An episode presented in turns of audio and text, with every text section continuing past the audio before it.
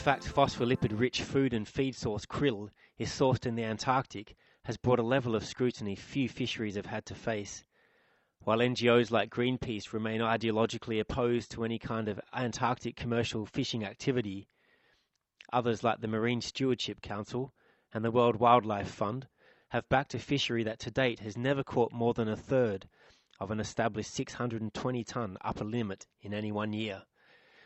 Caroline Andor, head of the marine program at the World Wildlife Fund Norway, said the fishery was one of the world's best managed, a position not compromised by the fact the W W F receives funding from the biggest fish in the Antarctic krill pool, Aker BioMarine. So we get economic funding uh, every year that it goes to W W F Norway in general to make sure that we have the capacity and resources to work with Aker BioMarine in the best way possible to make sure that they actually fill up on their commitments and targets which we have made through our partnership. Our partnership agreement isn't worth anything if we don't work into real measurements to improve the fisheries and making sure that it's sustainable managed.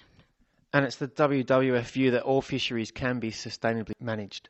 Every fisheries, we believe that every fisheries can be done sustainable, as you say. What is important to remember that Uh, not necessarily everybody agrees um, with W W F and our definition of that, especially the fishing industry. In the case of Aker BioMarine, we have worked with them on different levels to make sure that they're doing sustainable fishing. And one of the things that we have done is working for to them to get M S C certification. M S C certification is the best uh, ecolab- ecolabel out there to make sure that fisheries are sustainable harvest. And they entered into the M S C program in two thousand ten. Yet you have uh, a lot of question marks raised in, in various quarters. Some N G Os, such as Greenpeace, do they have uh, justified grounds to do that?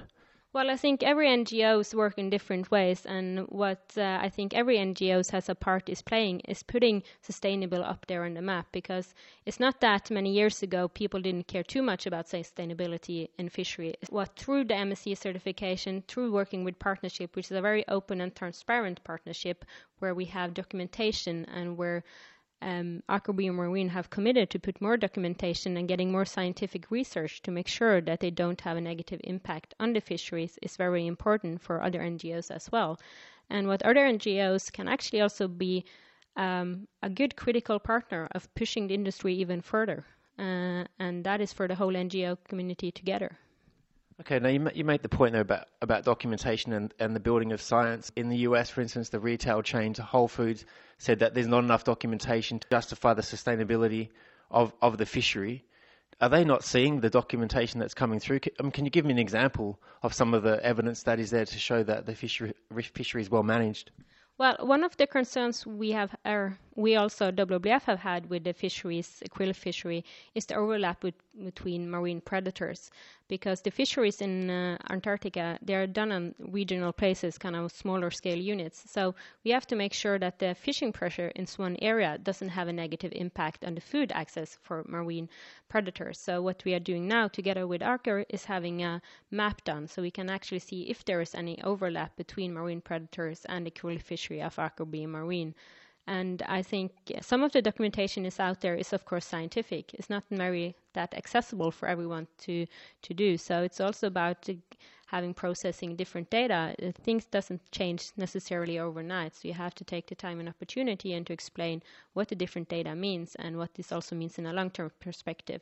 So the data on the mapping of uh, overlap, potential overlap between matter marine predators and the krill fisheries from Aker BioMarine is going to be finished in April this year. But is there any data that exists about that now?